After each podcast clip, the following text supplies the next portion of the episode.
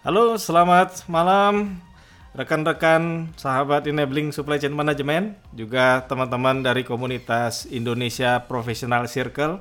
Apa kabarnya pada malam hari ini? Semoga sehat selalu. Terima kasih sudah bergabung di free webinar kita di malam hari ini dan kembali bersama dengan saya Efrata sebagai host pada malam hari ini. Dan kita akan membahas topik di penghujung tahun 2020 ini yaitu topik mengenai procurement uh, insight about law. Nah, ini adalah topik yang sangat menarik karena procurement sebagai bagian daripada supply chain sebenarnya adalah bagian yang melakukan shopping ya, kegiatan yang menyenangkan. Tetapi um, juga harus mengetahui mengenai hubungannya dengan hukum. Nah, kita hadirkan pada malam hari ini uh, pakar kita yaitu uh, Bapak Atas Yuda yang beliau ini adalah uh, udah melalang buana ya di bagian pengadaan khususnya di BUMN di perusahaan-perusahaan plat merah dan beliau juga sangat membantu uh, mengenai hubungan antara hukum dan pengadaan. Nah langsung saja kita hadirkan pada malam hari ini yaitu uh, Bro Atas Yuda. Selamat malam Bro Atas Yuda. Malam Bang Denny, apa kabar? Kabar baik, luar biasa. Bagaimana kabarnya Bro? Alhamdulillah sehat, kuat dan semoga bisa memberikan manfaat. Wah luar biasa. Posisi ada di mana malam ini Bro Yuda? Posisi di Solo Raya. Oh, di Solo ya? Iya. Ya luar biasa. Wah, saya ada di Bandung dan kita dengan teknologi bisa satu layar ya. Jadi ya terima kasih pada ya. teknologi. ya. Oke, um, teman-teman mungkin ada yang belum kenal nih dengan Bro Yuda. Jadi um, silakan Bro Yuda bisa sampaikan kegiatannya apa sih sekarang uh, terutama di saat pandemi ini juga uh, mungkin ada perkenalan background mengenai Bro Yuda. Silakan Bro Yuda. Ya, selamat malam sahabat Enabling Supply Chains dan IBC yang berbahagia pada malam hari ini. Alhamdulillah pada malam hari ini bertemu dengan saya atas Yuda Kandita.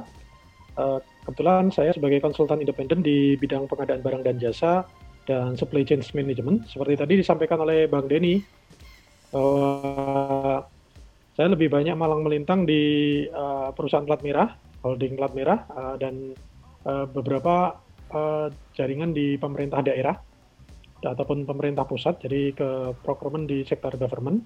Tetapi memang uh, sebagai praktisi sekaligus konsultan, saya lebih banyak membawa nuansa uh, procurement ala korporasi untuk kita sinkronkan dengan uh, procurement yang selama ini ada di pemerintahan atau di plat merah. Jadi alhamdulillah saya diberikan kesempatan bisa keliling dari Aceh sampai ke Papua untuk bisa berdiskusi dengan uh, banyak stakeholder terkait dengan procurement dan supply chain. Dan saya juga punya sedikit kelebihan kenapa tema malam ini terkait dengan uh, procurement insight about law karena memang uh, sebelum pandemi itu hampir setiap bulan saya berada di ruang pengadilan, entah itu pengadilan tipikor, entah itu pengadilan perdata atau pengadilan persaingan usaha untuk menjelaskan atau menjabarkan terkait dengan procurement dan supply chain di uh, dalam peradilan. Mungkin itu perkenalan awalnya Bang Denny. Ya luar biasa. Terima kasih nih um, perkenalannya. Jadi um, terima kasih banyak nih atas kesempatannya mau sharing pada malam hari ini ya, uh, Bro Atas Yuda. Karena teman-teman ini mungkin banyaknya itu kan kalau dari literasi um, apa ya istilahnya uh, bagaimana melakukan pengadaan yang baik. Tapi sebenarnya mungkin akan berbeda antar negara ya, Bro Yuda. Indonesia betul, betul, tentu ya. saja akan beda dengan negara yang lain dan uh, pada malam hari ini tentu kita akan banyak mendengar nih dari Bro Atas Yuda. Terima kasih sekali lagi uh, kesediaan untuk berbagi ilmu nih Bro Atas Yuda. Ya, ya uh, terima kasih dan teman-teman seperti biasa kita masuk ke sesi menti.com ya. Jadi silakan disiapkan browsernya dari telepon atau dari um, tablet, iPad, dari komputer, dibuka www.menti.com Kemudian masukkan kode 9310513.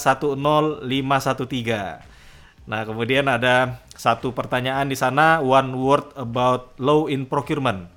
Nah, jadi silakan diisikan. Apa sih di benak teman-teman begitu mendengar kata eh, hukum di dalam pengadaan? Law in procurement. Jadi apa yang eh, eh, apa ya? Yang yang muncul di benak teman-teman, silakan dimasukkan di sana. Jadi kita bisa interaksi pada malam hari ini. Uh, one word about law in procurement. Silakan teman-teman diisikan. Masuk ke www.menti.com kemudian ketikkan 9310513. Ya, udah masuk ini supply chain ya. E, mungkin karena procurement adalah bagian dari supply chain ya. Ya. Silakan e, diisikan teman-teman.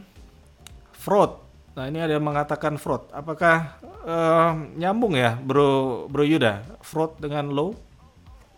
Ya, jadi nanti akan kita elaborasi dalam penjelasan kita dan itu memang ada jadi bagian penjelasan kita malam hari ini. Hmm, ya ya. Kemudian ada corruption, fraud corruption sepertinya kalau hubungan antara hukum dan procurement jadi kayak negatif ya. Apakah seperti itu kalau pengalaman, uh, Bro Yuda? Iya, sebetulnya sangat tergantung ya. Kebetulan kasuistik seperti tadi yang saya sampaikan, memang uh, kita lebih banyak berinteraksi dengan proses-proses pengadaan yang akhirnya harus diselesaikan dengan jalur litigasi atau jalur peradilan. Hmm. Sehingga memang uh, cukup cukup ribet sih, cukup riuh gitu kan. Hmm. hmm, hmm. Ya, jadi e, mesti ngerti hukum lah intinya ya, supaya tidak masuk ke peradilan atau litigasi. Hmm. Kemudian ada one prestasi. Nah ini, apakah e, begitu one prestasi baru ngelihat low nih jadinya Bro Tasudata? Bagaimana nih pengalamannya? Ya, jadi beberapa kali misalnya di baik di plat merah maupun di plat hmm. merah daerah, kemudian juga di pemerintahan, itu hmm. sering kita melihat bahwa ternyata uh, kita lebih sering akan memahami konteks hmm. hukum dalam kontrak-kontrak kita itu baru setelah kita mengalami one prestasi dan akhirnya harus uh, melakukan uh, gugatan atau seketika saling menggugat.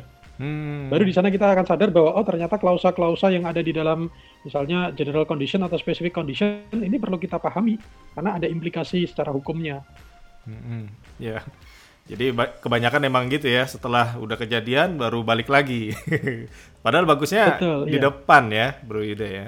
Mm-mm. Ya, ya. Jadi sebenarnya makanya kan kalau di mm. BUMN itu saya sudah melihat ada cukup apa banyak terobosan, misalnya mm. ketika akan melakukan kontraktual mereka sudah sangat intens sekali bekerja sama dengan teman-teman bagian legalnya, sehingga uh, hal-hal yang kemungkinan nanti akan menjadi isu hukum di belakang atau di kemudian hari mm. itu sudah bisa diantisipasi lebih dahulu.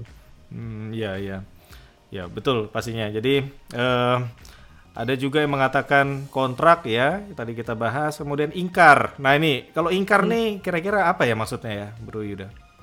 Ingkar mungkin lebih ke arah perbedaan persepsi dalam menjabarkan kontrak ya. Jadi hmm. beberapa kali di peradilan perdata itu kita hadir di sana, itu memang antara pihak uh, pemberi kerja dengan yang diberi kerja antara kita sebagai bohir dan uh, teman-teman sebagai kontraktor atau supplier itu memiliki definisi yang berbeda. Sehingga ketika uh, mengerjakan sesuatu akhirnya menganggap bahwa ketika kontraktor atau supplier menyatakan sudah selesai well done 100% tapi ternyata dari bohir pemberi kerja menyatakan oh ini belum ini masih kurang ini kurang ini kurang ini.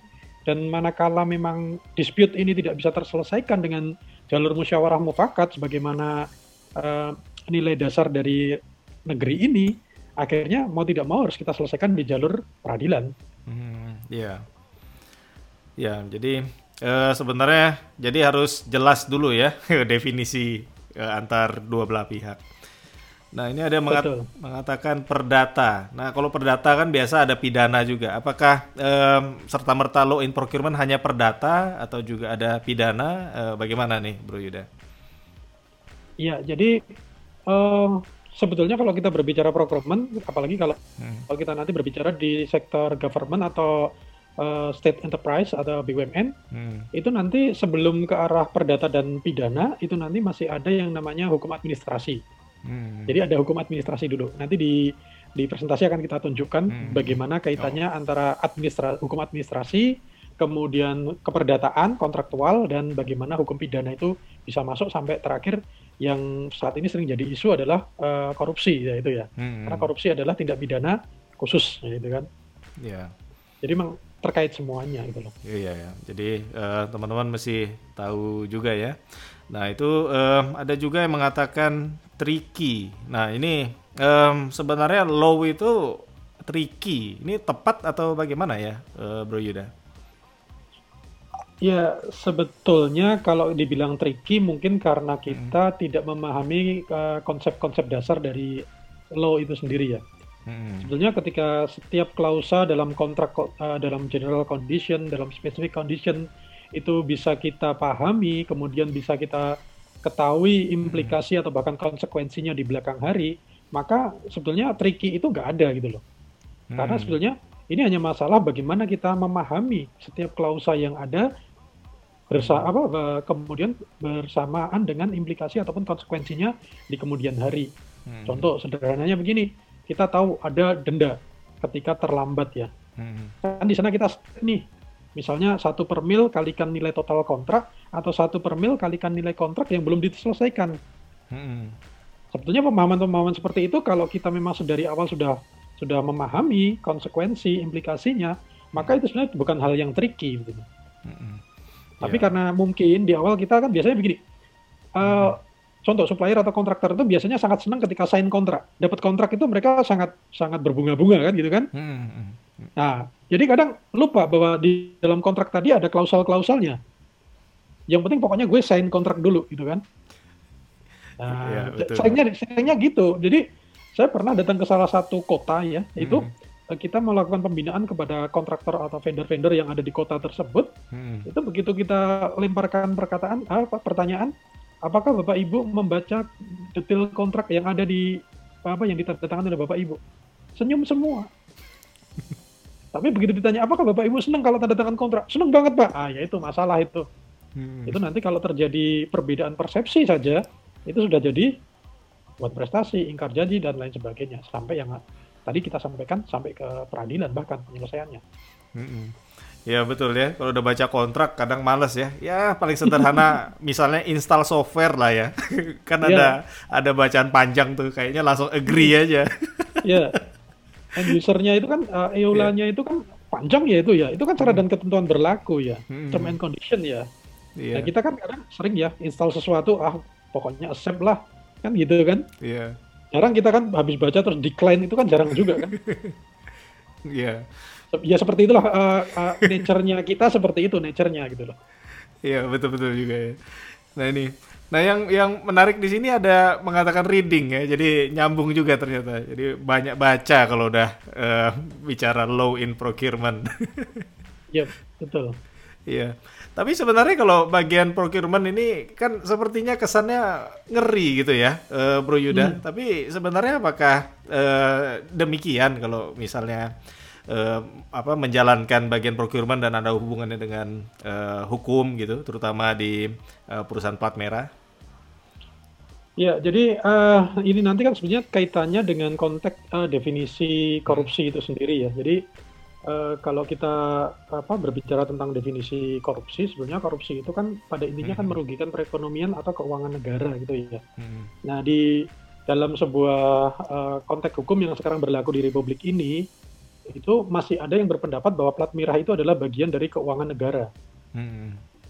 Sehingga manakala plat merah itu melakukan transaksi kontraktual yang mengakibatkan keluarnya duit dari uh, kas mereka, itu masih ada yang berpendapat bahwa itu bagian dari keuangan negara. Sehingga ketika dalam kontraknya itu ada sesuatu yang tidak benar, katakanlah let's say ada fraud itu tadi, hmm.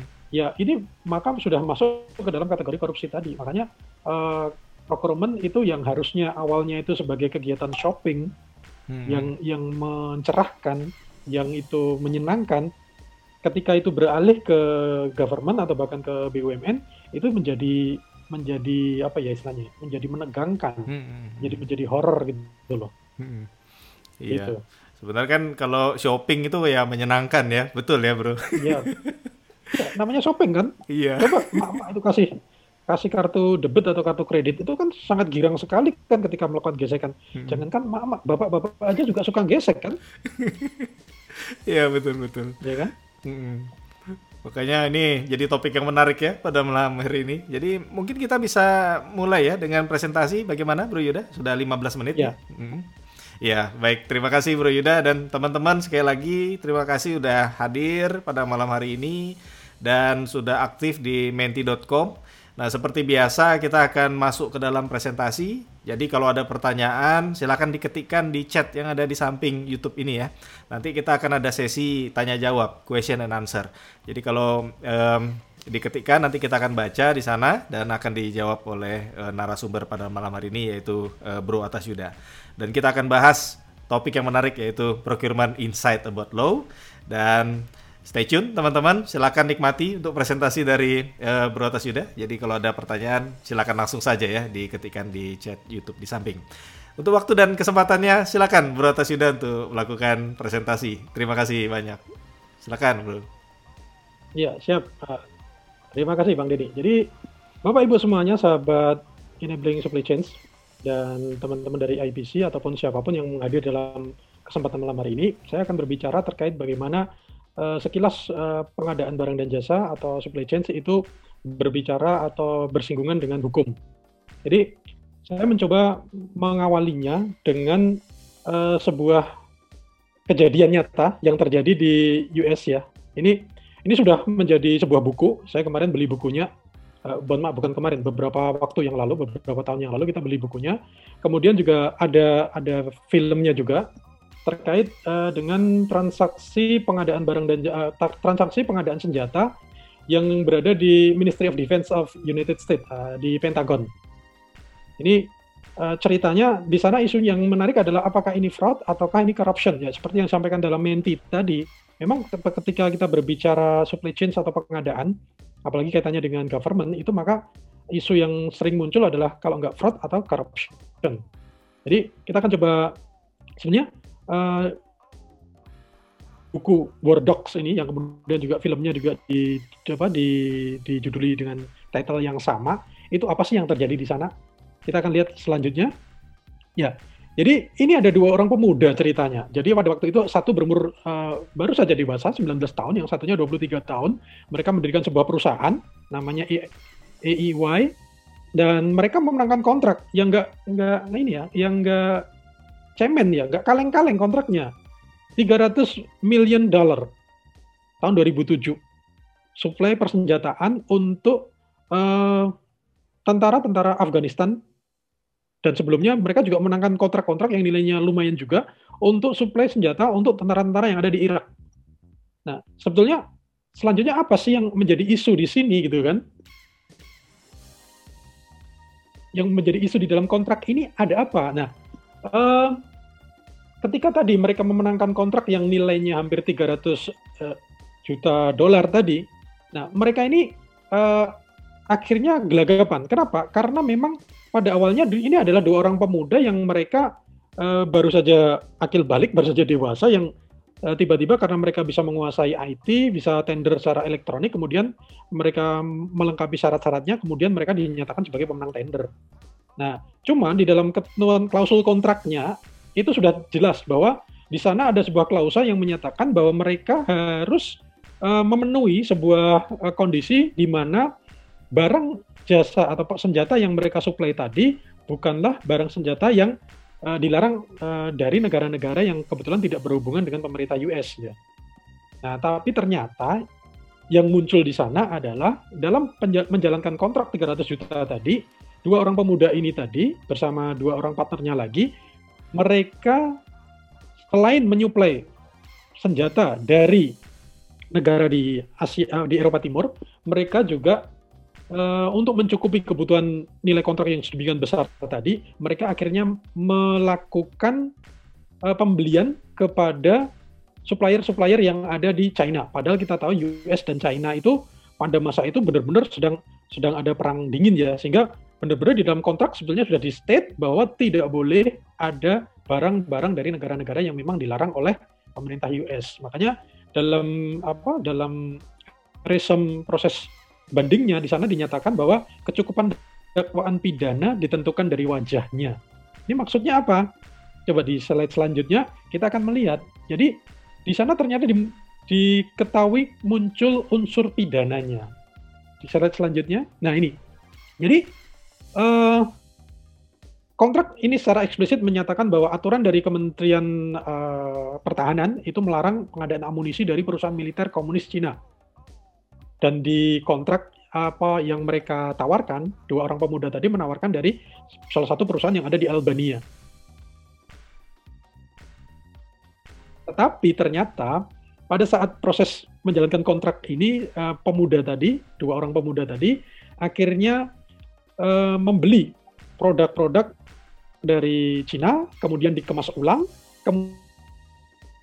kemudian mereka tidak menyatakan bahwa ini barang dari Cina, tetapi mereka tetap menyatakan sesuai dengan kontrak yang mereka tanda tangangi bahwa ini barang berasal dari sengaja memalsukan pernyataan yang menyatakan bahwa uh, sertifikat kesesuaian dari senjata dan amunisi yang mereka uh, tawarkan tadi. Nah, selanjutnya kita tahu yang terjadi karena mereka melakukan perbuatan fraud di sini. Selanjutnya ini akhirnya dalam proses peradilan yang panjang itu mereka uh, dua orang ini Pakus dan Diveroli ini uh, dinyatakan bersalah. Convictionnya adalah kalau si Pakus karena dia sebagai pembantu ibaratnya sebagai uh, wakil direktur dia hanya dinyatakan sebagai konspirasi to content fraud ya. Tapi dia hanya dihukum 7 tahun eh itu mohon maaf 7 bulan tahanan rumah si Pakus. Pakus ini adalah uh, dia pembantunya. Nah, aktor utamanya di Veroli, Ifrim di Veroli, itu dia digugat oleh pemerintah sebagai uh, melakukan tindakan konspirasi. Sehingga dia akhirnya dijatuhi hukuman 4 tahun di penjara federal. Jadi ini uh, salah satu gambaran kasus procurement yang ada di US sana. Jadi uh, dari uh, ibaratnya fraud atau penipuan terkait dengan pengadaan senjata 300 juta dolar tadi dua orang ini dihukum. Satunya tujuh bulan tahanan rumah yang satunya empat tahun di penjara federal. Plus ada tambahan untuk Dave Rowley itu selama sekian belas tahun tidak boleh bertransaksi dengan pemerintah federal Selanjutnya kita akan melihat itu kalau konteks di US, kalau di konteks yang ada di Indonesia seperti apa. Nah ini uh, Bapak Ibu atau teman-teman semuanya pasti ingat kan, kasus bioremediasi di Chevron.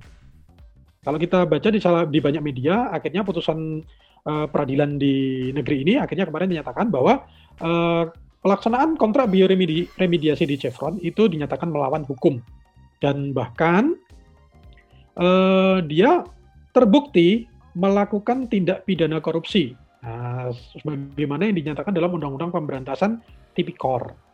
Di sini kita tidak berbicara kaitannya dengan bagaimana membandingkan hukum antara US dan Indonesia. Kita tidak membandingkan itu. Kita hanya melihat konteks dari sebuah procurement dan supply chain management yang memiliki implikasi hukum yang berbeda. Sesuai yang tadi disampaikan oleh Bang Denny terkait di mana negara kita berada, di, di mana pelaksanaan kontrak itu berada. Padahal kalau kita lihat di apa di dalam proses uh, peradilan terkait dengan pengadaan bioremediasi di Chevron ini, selanjutnya kita akan melihat bahwa uh, kasus yang dinyatakan melawan hukum ini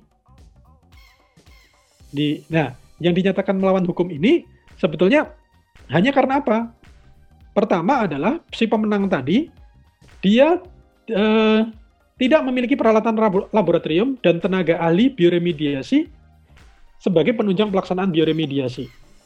Jadi eh, salah satu yang menguatkan apa pembuktian untuk kasus eh, pengadaan di bioremediasi tadi adalah si perusahaan yang menjalankan ini dia tidak punya izinnya, ya kan? tidak punya izin pengolahan limbah dan dia tidak punya laboratorium dan tenaga ahlinya. Tapi coba kita lihat lagi pada proses persidangannya bagaimana tenaga ahli itu berpendapat terkait dengan uh, hasil dari proses pengadaan bioremediasi ini. Coba selanjutnya.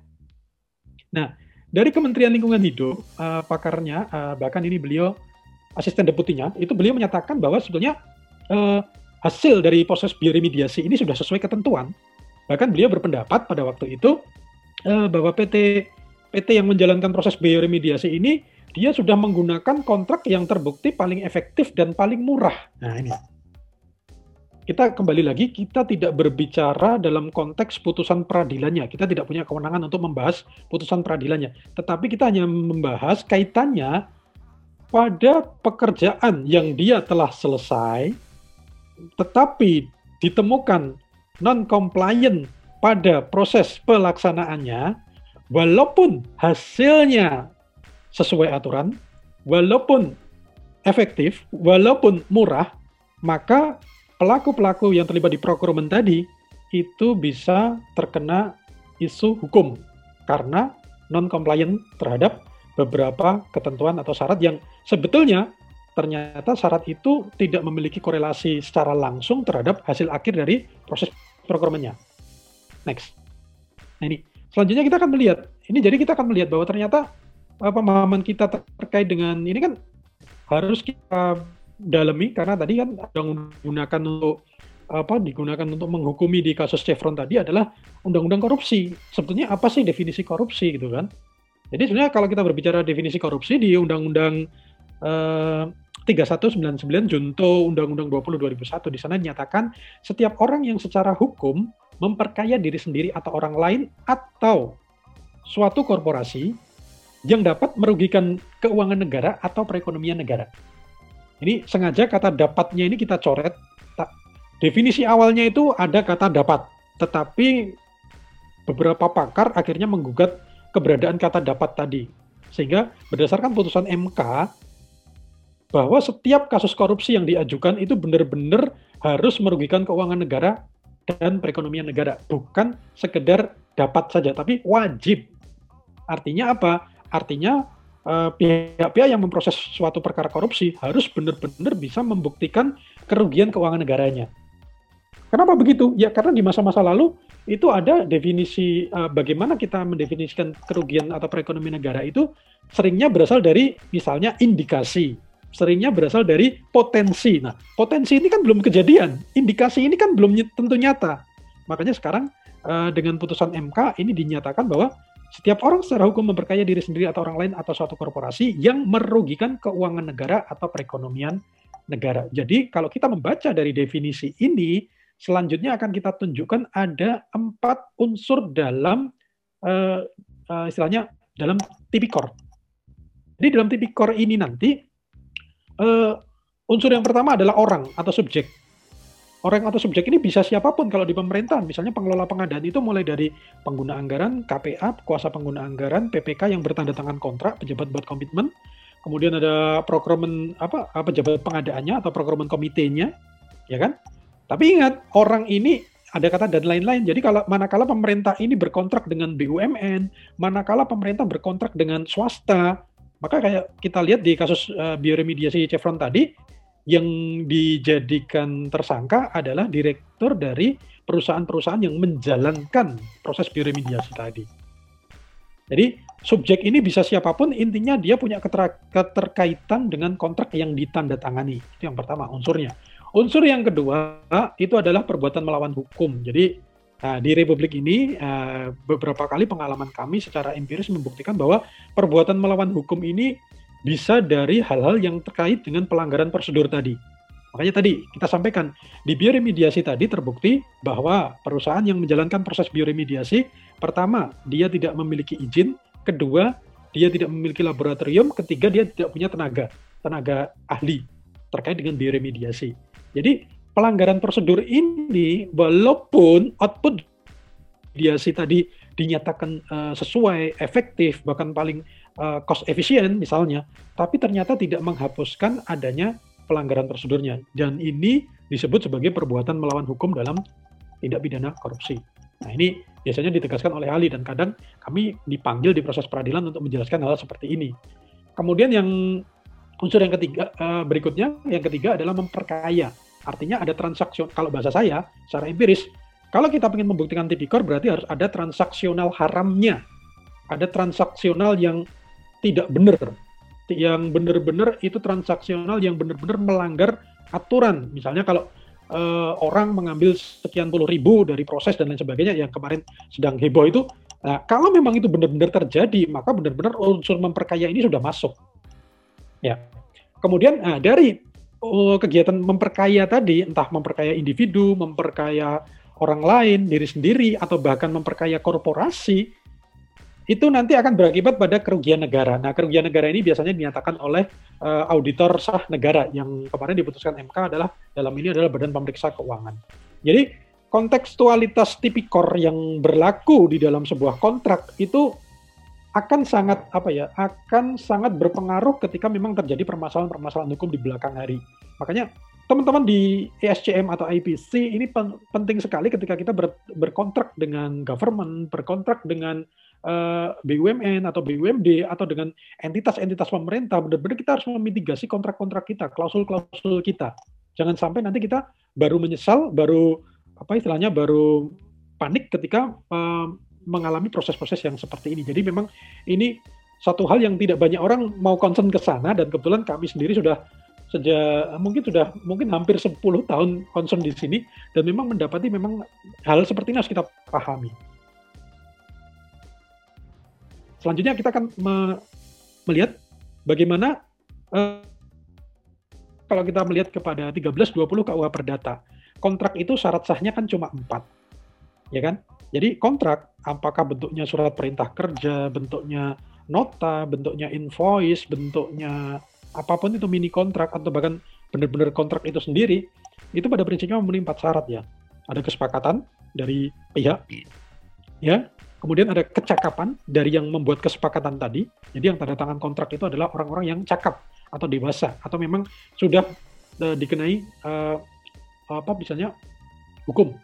Kemudian yang berikutnya adalah dia uh, objek perjanjiannya harus jelas, ya kan? Objek perjanjiannya harus jelas tentang suatu hal. Dan yang keempat syaratnya adalah kontrak ini dihasilkan dari sesuatu yang halal atau sesuatu yang benar dari aspek legalitasnya harus benar. Jadi sebetulnya kalau kita berbicara e, baik di supply chain ataupun di procurement, maka entah kita bertransaksi dengan private to private atau private to government, private to apa, state enterprise, kita itu sebenarnya e, terikat pada KUH Perdata ini. Kita terikat pada KUH Perdata ini. Jadi uh, jangan dibilang bahwa wah Pak itu kan yang kontrak dengan pemerintah saja. Tidak, KUH Perdata ini mencakup semua kontrak. Jadi kita harus benar-benar memahami bahwa kita itu memang benar-benar bersepakat, tidak terpaksa. Kemudian kita punya kecakapan, kita uh, memiliki komitmen terhadap sebuah objek dengan nilai pembayaran tertentu.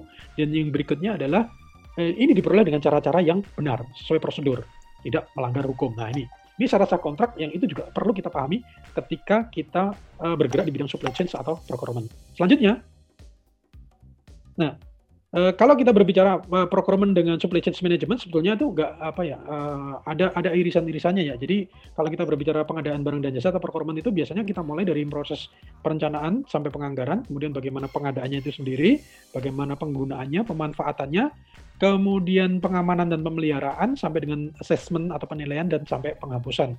Nah, kalau kita berbicara terkait dengan supply chain, hampir mirip sih, ada assessment, kemudian kita planning, kemudian bagaimana acquisition-nya, kemudian di OM-nya, operation maintenance-nya, baru terakhir di disposal-nya. Cuman di sini perbedaannya kalau di uh, procurement, apalagi yang government ataupun di apa di di pemerintahan, itu biasanya uh, proses decision making-nya itu benar-benar sudah ter apa ya, ter terdistribusi. Tapi kalau kita berbicara uh, procurement atau supply chain yang ada di sebuah perusahaan, itu di setiap tahapannya ada uh, decision making proses. Yang yang yang ini sebenarnya bisa bisa apa ya istilahnya bisa kita gunakan sebagai benchmark atau digunakan sebagai best practice untuk pengadaan-pengadaan di sektor publik. Uh, selanjutnya dari uh, rangkaian proses tadi, dari konsep ini, dari bagian ini, ini sebetulnya bagaimana sih ketentuannya? Bagaimana sih aspek hukum yang mungkin bisa masuk? Nah, tadi seperti saya sampaikan di awal, ketika kita berbicara planning dan vendor selection, maka di sana ada banyak proses administrasi, sehingga kalau di BUMN, eh, di pemerintah, itu kaitannya dengan planning dan vendor selection ini dia sudah masuk pada ranah hukum administrasi, biasanya melalui hukum administrasi. Kemudian ketika kita berbicara kontrak handover sampai dengan maintenance atau after sales, karena ini kaitannya dengan kontraktual, perikatan, maka yang berlaku di sini adalah uh, proses keperdataan atau hukum perdata. Jadi secara sederhana, secara garis besar itu kita pilahkan planning dan vendor selection itu bagian dari administrasi, kontrak sampai dengan after sales itu bagian dari keperdataan. Nah, yang jadi isu sekarang di Republik ini unsur pidana itu bisa masuk di mana gitu kan? Unsur pidana bisa masuk di mana? Kalau kita lihat di tadi yang di dua kasus yang tadi saya tunjukkan, kalau di US tadi, jadi unsur pidananya munculnya terkait dengan fraudnya tadi ya, terkait dengan fraudnya tadi.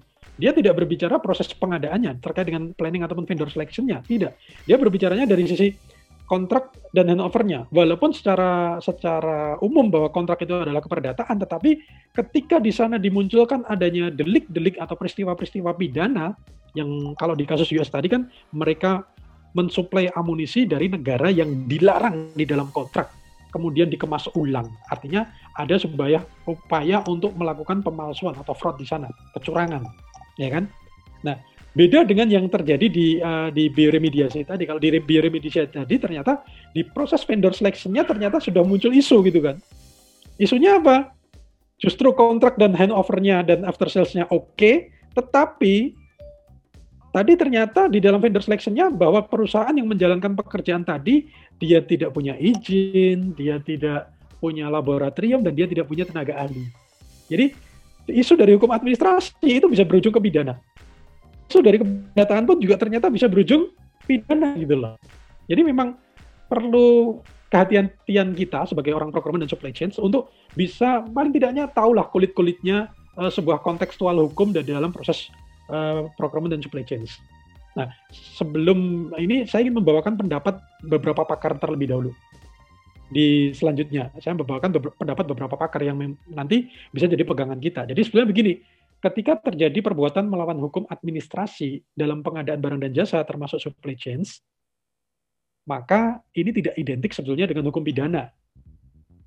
Sama halnya ketika terjadi perbuatan melawan hukum dalam keperdataan atau kontraktual tadi, dalam pengadaan barang dan jasa juga termasuk dalam supply chain management, maka ini juga menjadi domain hukum keperdataan. Tidak langsung identik kepada hukum pidana. Jadi eh, sebetulnya di bioremediasi tadi ada permasalahan di hukum administrasi gitu kan, tidak identik dengan pidana sebetulnya. Kemudian di kasus yang di US tadi, dia masalahnya dengan kontraktual ya. Tidak identik, tidak serta-merta ke pidana. Dia bisa jadi pidana karena dia melanggar ketentuan-ketentuan yang lainnya. Nah ini jadi memang benar-benar kita harus uh, memahami kontekstual hukum dalam proses procurement dan supply chain tadi. Selanjutnya, ini yang juga perlu menjadi uh, penekanan kita semuanya. Selanjutnya, uh, Profesor Muzakir itu mengelaborasi lebih lanjut bahwa walaupun itu adalah hukum administrasi ataupun uh, perbuatan melawan hukum dalam administrasi atau perbuatan melawan hukum dalam keperdataan itu memang tidak serta-merta menjadi uh, peristiwa pidana, tetapi dapat menggerakkan hukum pidana. Dapat menggerakkan hukum pidana dan bisa menjadi perbuatan melawan hukum dalam hukum pidana. Jadi kalau dulu ketika kita keluar masuk ke ruang pengadilan memberikan keterangan, memberikan pendapat, bahkan kita juga membantu teman-teman di Baris Krim atau di Kejagung, kemudian di BAP dan lain sebagainya, kita awalnya uh, melihat bahwa ya memang uh, tidak serta-merta ini masuk ke dalam hukum pidana, tetapi memang ternyata perbuatan-perbuatan melawan hukum administrasi dan melawan hukum keperdataan tadi akhirnya menggerakkan dan bisa dibuktikan terjadinya perbuatan-perbuatan pidana di dalamnya. Nah ini yang perlu kita berhati-hati di sana. Jadi eh, pendapat dari Profesor Muzakir ini sering kali kita kita gunakan bahkan dalam eh, kita di peradilan kemarin tandem dengan beliau kita pun juga menekankan ini. Jadi benar-benar kita harus eh, men-screening dulu, memfilter dulu apakah ini administrasi, apakah ini keperdataan atau memang langsung muncul sebuah eh, peristiwa pidana. Nah gitu. Selanjutnya dalam rangka supaya kita nanti bisa memberikan uh, ini juga yang menjadi salah satu otokritik kita, otokritik kita kepada kepada proses yang sekarang berlangsung di negeri ini misalnya ya. Jadi peristiwa atau perbuatan-perbuatan dalam sebuah konteks hukum ekonomi, pengendaliannya sebaiknya tidak semata-mata menggunakan sanksi pidana. Kenapa? Karena uh, saya punya bu, uh, membaca bukunya dari Profesor Sudarto, guru besar pidana Undip, uh, beliau tahun 78 itu sudah menulis bahwa pengendalian perekonomian semata-mata dengan menggunakan sanksi pidana akan menemui kegagalan dan mendatangkan kecemasan belaka. Jadi uh, tidak serta-merta bahwa kegiatan procurement, shopping, transaksi itu kan kegiatan ekonomi ya. Setiap kegiatan ekonomi benar-benar kita harus hati-hati dalam menerapkan hukum pidana. Jadi jangan sampai dikit-dikit kasus pidana, dikit-dikit kasus pidana. Karena kasus pidana itu ujungnya seringnya adalah kepada penjara dan makanya begitu kita cross check ke dalam data penjara yang ada di Republik ini data penjara itu rata-rata penuh karena apa karena banyak sekali unsur-unsur pidana yang uh, dikenakan kepada hal-hal yang sebetulnya bisa kita apa ya istilahnya bisa kita mitigasi terlebih dahulu tidak langsung dengan menggunakan ketentuan di pidana tadi. Kenapa? Kita balik lagi bahwa supply chain procurement itu bagian dari menggerakkan roda perekonomian dan ketika kita menggerakkan roda perekonomian maka yang harus kita pahami adalah kita itu sebetulnya kalau pendapat saya pribadi lebih kuat kepada konteks hukum keperdataan atau kontraktual. Sehingga kala terjadi ingkar, ban prestasi, atau mungkin ada hal-hal yang yang bertentangan dengan klausul-klausul kontrak, maka sejauh mungkin sebisa mungkin harus diselesaikan dalam konteks keperdataan. Dan yang terakhir, uh, uh, yang terakhir terima kasih kepada teman-teman semuanya yang sudah menyimak uh, diskusi kita pada malam apa uh, paparan kita pada malam hari. Nah kita nanti silakan ketika ada teman-teman yang perlu penegasan atau perlu hal-hal yang mungkin berdasarkan pengalaman kami bisa kami sharing kepada teman-teman kaitannya bagaimana kita memahami konteks hukum dalam proses procurement dan supply chain management. Mungkin demikian Bang Denny yang bisa kita sampaikan sebagai pengantar diskusi. Ya. Silakan.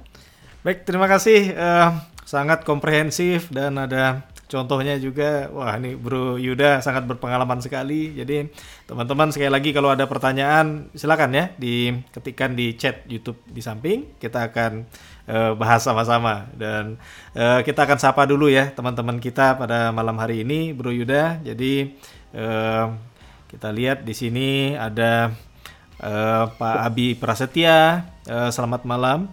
Kemudian Pak Ratna Anyar Sotulat, ya. Kemudian ada Pak Krisnov, Pak Suburyadi, Pak Muhammad Aris Daud dari Wakatobi. Wah, terima kasih Pak udah hadir. Kemudian Pak Toto Robandio menyimak. Terima kasih sudah hadir.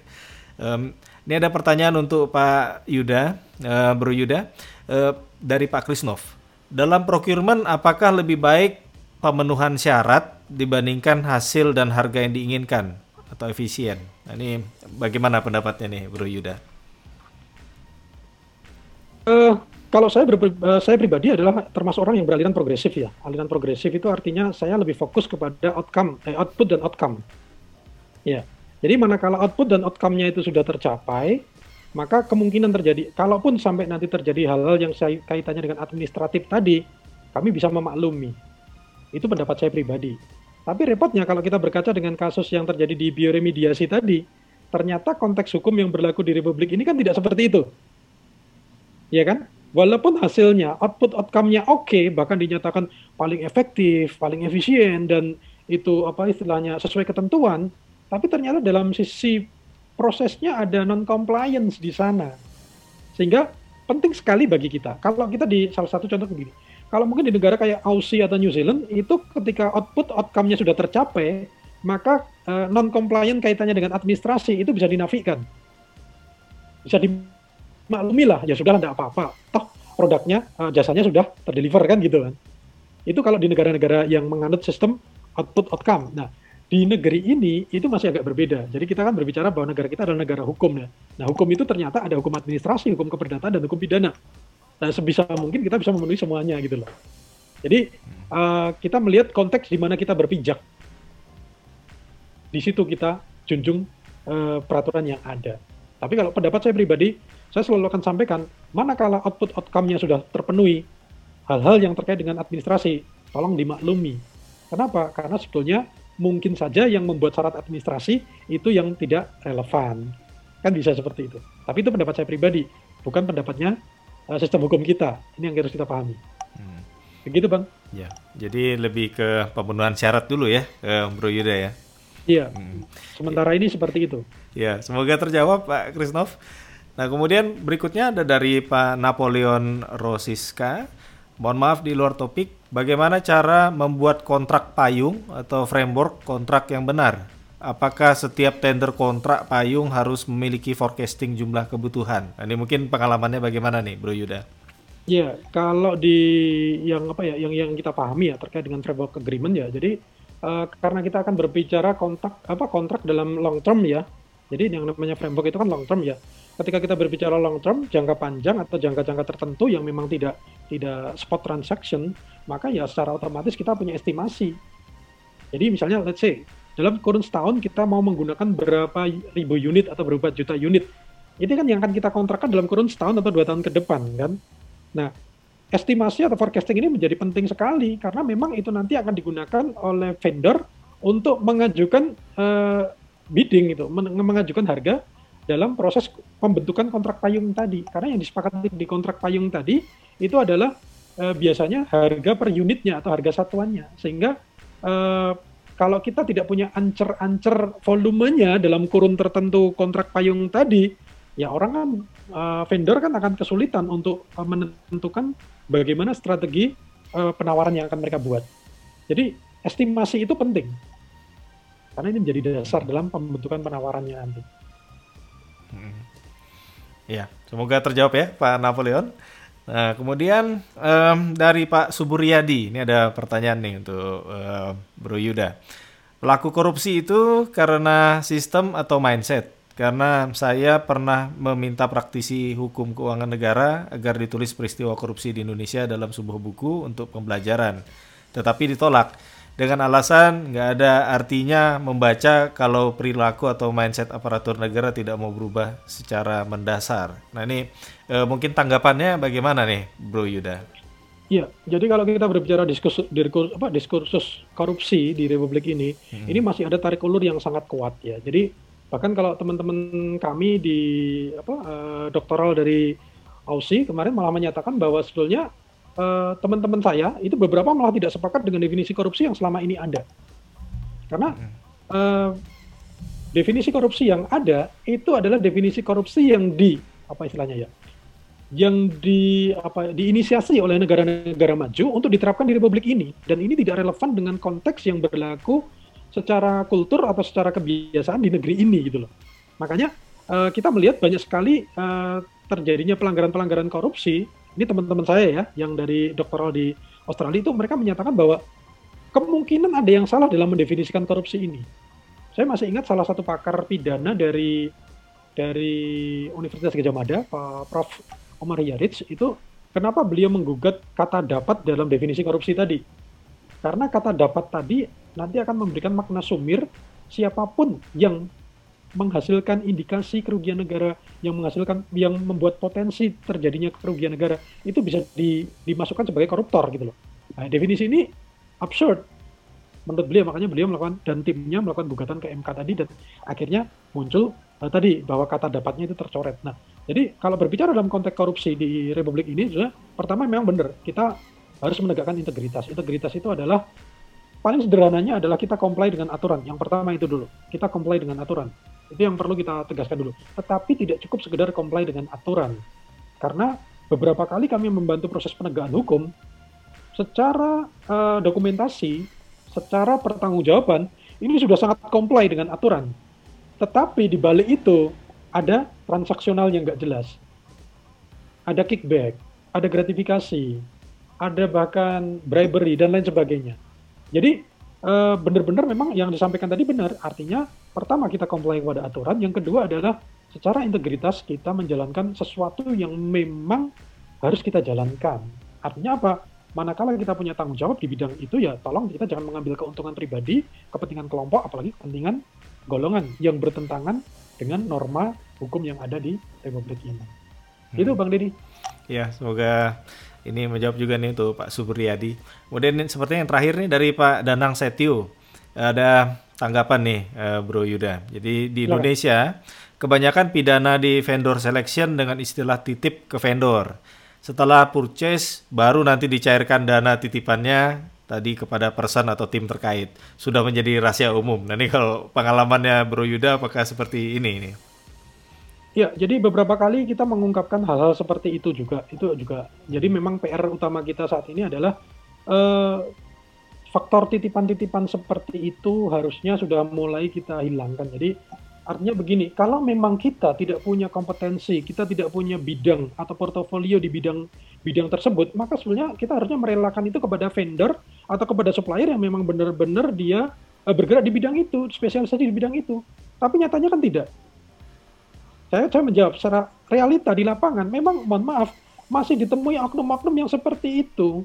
Bahkan kalau kita melihat misalnya di kasus-kasus besar yang terjadi di Republik ini yang kemarin terekspos di berbagai media, itu kan bahkan malah ada oknum-oknum yang memang sengaja menganggarkan itu dalam rangka untuk mendapatkan sesuatu. Dan kalau tadi Bapak bilang itu nanti apa akan diberikan pada saat proses pencairan, enggak Pak, di beberapa kasus malah lebih ekstrim lagi Pak. Jadi sudah bayar di muka Pak, jadi baru proses penganggaran saja sudah ada yang titip pak. Nih udah ya kamu anggarin ini udah. Ini kamu udah gue kasih nih. Artinya memang benar-benar bribery itu ada di sana gitu loh. Makanya memang ini PR besar bagi kita. Pertama kalau saya pribadi melihatnya definisi korupsinya ini, definisi fraudnya ini sebetulnya perlu perlu mungkin uh, ditata ulang dalam konteks keindonesiaan kembali supaya uh, tidak sebagaimana uh, paper atau jurnal ilmiah yang ditulis oleh teman-teman saya yang doktoral tadi bahwa menyatakan bahwa sebetulnya konsep dari tipikor yang sekarang berlaku itu di negara-negara lain atau bahkan di negara-negara maju itu sudah nggak ada. Jadi ini perlu kita kita tata ulang, tapi kan itu urusannya orang hukum ya. Oke lah itu urusannya orang hukum. Kita sebagai orang uh, procurement, sebagai supply chains, ya kita harus memahami konteks ini supaya kita tidak terjebak kepada uh, apa ya istilahnya rimba belantara hukum yang kita sendiri tidak tahu gitu loh. Itu saja sih bang. Hmm. Ya, semoga ini nih pengalamannya jadi nambah wawasan juga ya, terutama untuk Pak Danang. Terima kasih Pak Danang. Nah kemudian ada dari Pak Abi Prasetya nih, Bro Yuda. Apakah ya. penunjukan langsung yang memang sudah diperkenankan di limit tertentu untuk BUMN akan tetap bisa dipermasalahkan bila misalnya ada unsur KKN di penunjukan langsung tersebut? Ini bagaimana nih, Bro Yuda? Ya. Jadi sebetulnya kalau kita berbicara direct appointment atau penunjukan langsung yang muncul dalam proses-proses pengadaan, entah itu di BUMN atau bahkan di government sekalipun, sebetulnya manakala itu mengikuti kriteria yang ada di dalam regulasi apa di peraturan BUMN-nya, di peraturan pemerintahnya, pengalaman kami mau nilai berapapun itu penunjukan langsung nggak ada isu, Pak. Yang jadi isu adalah kriteria itu, justifikasi keahlian itu ternyata tidak dibikin secara objektif itu yang jadi isu. Jadi misalnya, uh, boleh nggak sih saya menunjuk nilainya sekian miliar? Boleh kalau memang penyedianya memang hanya itu saja, vendornya ya hanya itu saja, kan begitu.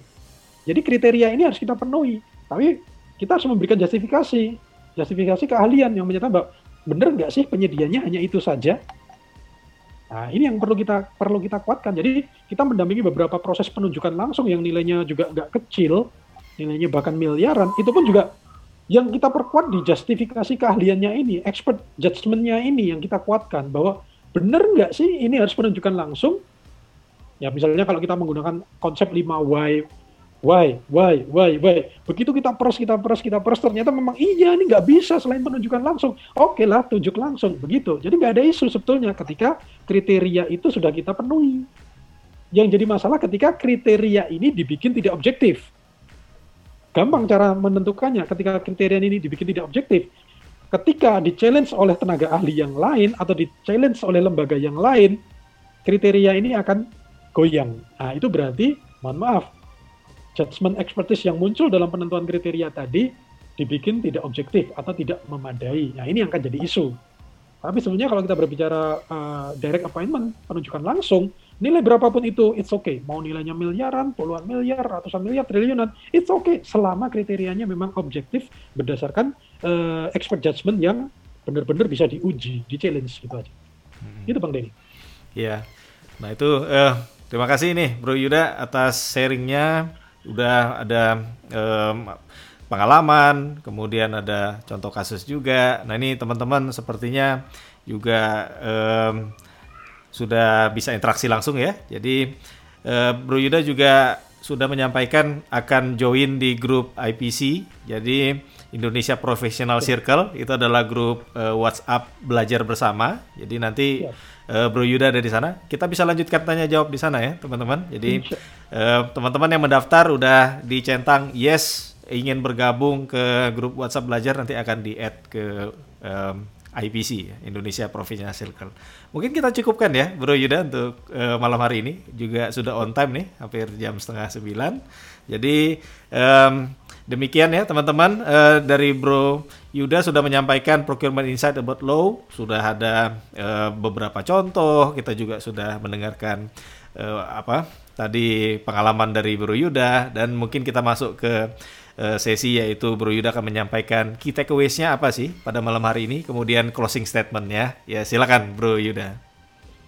Ya, Bapak Ibu, uh, sahabat praktisi dari Enabling Supply Chain Management dan Procurement, uh, yang perlu kita tekankan bahwa procurement ini adalah kegiatan uh, yang kita hadirkan dalam rangka memenuhi kebutuhan barang dan jasa atau layanan untuk organisasi kita atau perusahaan kita atau bahkan untuk negeri kita.